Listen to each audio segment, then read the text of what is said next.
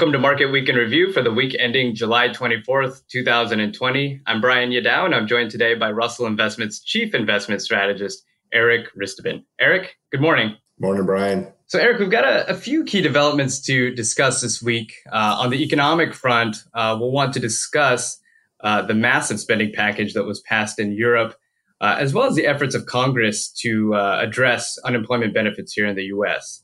Sounds good. All right, good. So let's uh, let's start in in Europe. So we saw earlier this week that uh, European leaders did pass a historic, uh, I think it's 1.8 trillion euro spending package. Uh, what are some of the details on that package, and and what's the significance of that development?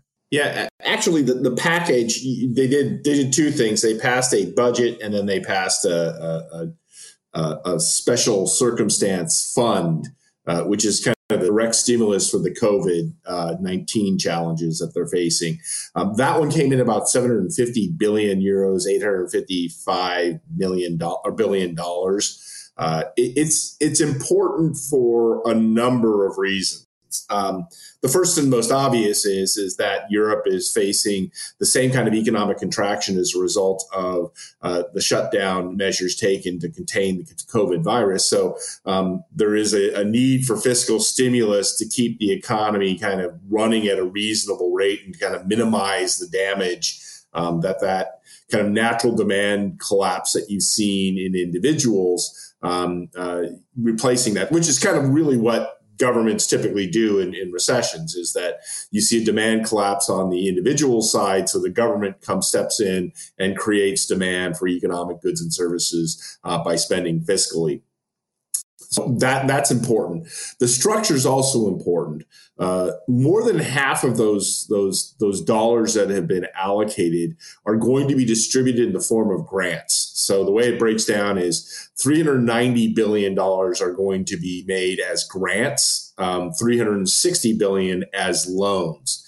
That's important because this package is principally aimed at kind of the, the weaker uh, economic players in Europe, the ones that have been most weakened by the COVID virus. So you're talking about probably France, Spain, Italy, um, which are the second, third, and fourth largest uh, economies in Europe behind Germany. So when you take a look at that, it, it, and the idea there of those grants um, is that they're not going to be paid back. So they're not adding to kind of effectively the individual country's debt burden. Because if those countries were trying to do it on their own, particularly in the case of Spain and Italy, if they were to add that level of debt to an already, in Italy's case, a mountain of debt, um, that would be problematic probably for them and, and probably for the bond market. Um, so, so the grant aspect is important, but probably the most significant, um, in addition to the, the relief to COVID, but the long term one of the most significant impact. Uh, features here is that Europe is going to raise the money collectively um, by issuing euro bonds. This is an actual um, example of consolidated single fiscal policy within Europe. This is something that they have struggled with in, in prior crises. And, and this actually is a huge deal um, potentially because it, it, it, it's kind of addressing one of the fundamental flaws people have had as it relates to um, fiscal cohesion of Europe. Um, and and I think if if it sticks, although the, the debates evidently were very rancorous, uh, as one would expect. Um, but but that's a huge element potentially for the future, and, and, a sign that when push comes to shove, Europe was able to get something important done, and they did it together. Certainly a big development. Uh, moving on to the the U.S. Uh, Congress is is weighing some options to address the uh, six hundred dollars in extra unemployment benefits that are uh, set to expire at this at the end of this month.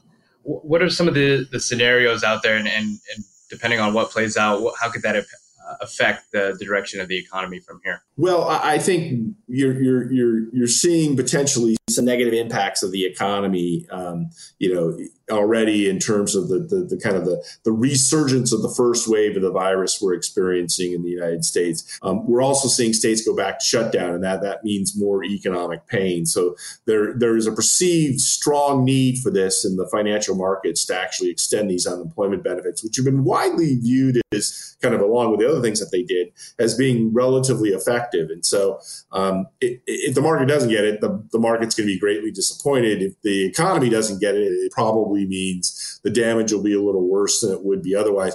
I think at this point, everybody expects something to get done right now. They're talking about a trillion dollar package.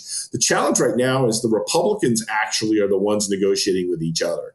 Um, they do not have a cohesive um, policy at this point uh, because there's a lot of you know there's a lot of fiscal hawks in the, in the Republican Party and they're they're a little um, they're a little less uh, willing to, to actually fund even more debt uh, and more aid. So they're working through those issues. It includes spending on education. It excludes it, it, includes things like currently anyway. It includes things like providing liability protection for hospitals, companies that reopen, nonprofits. Um, it includes, again, new checks sent directly to individuals. It includes an extension of the Paycheck Protection Program uh, that we saw in terms of small business support, and then includes, you know, kind of an extension of those unemployment benefits, at least at some level. Interestingly enough, what it doesn't yet include, and this is probably one of the sources of debate, is the payroll tax cut that the White House is looking for.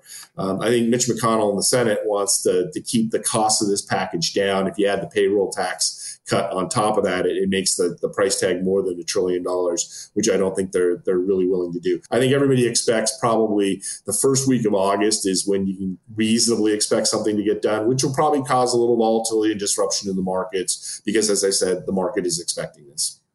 Now, now on a rela- related note, we did see a rise in, in the weekly unemployment claims for the first time in, in a few months. And even though that did come as somewhat of a surprise relative to consensus, it sounds like um, it's not too surprising that we're starting to see an uptick.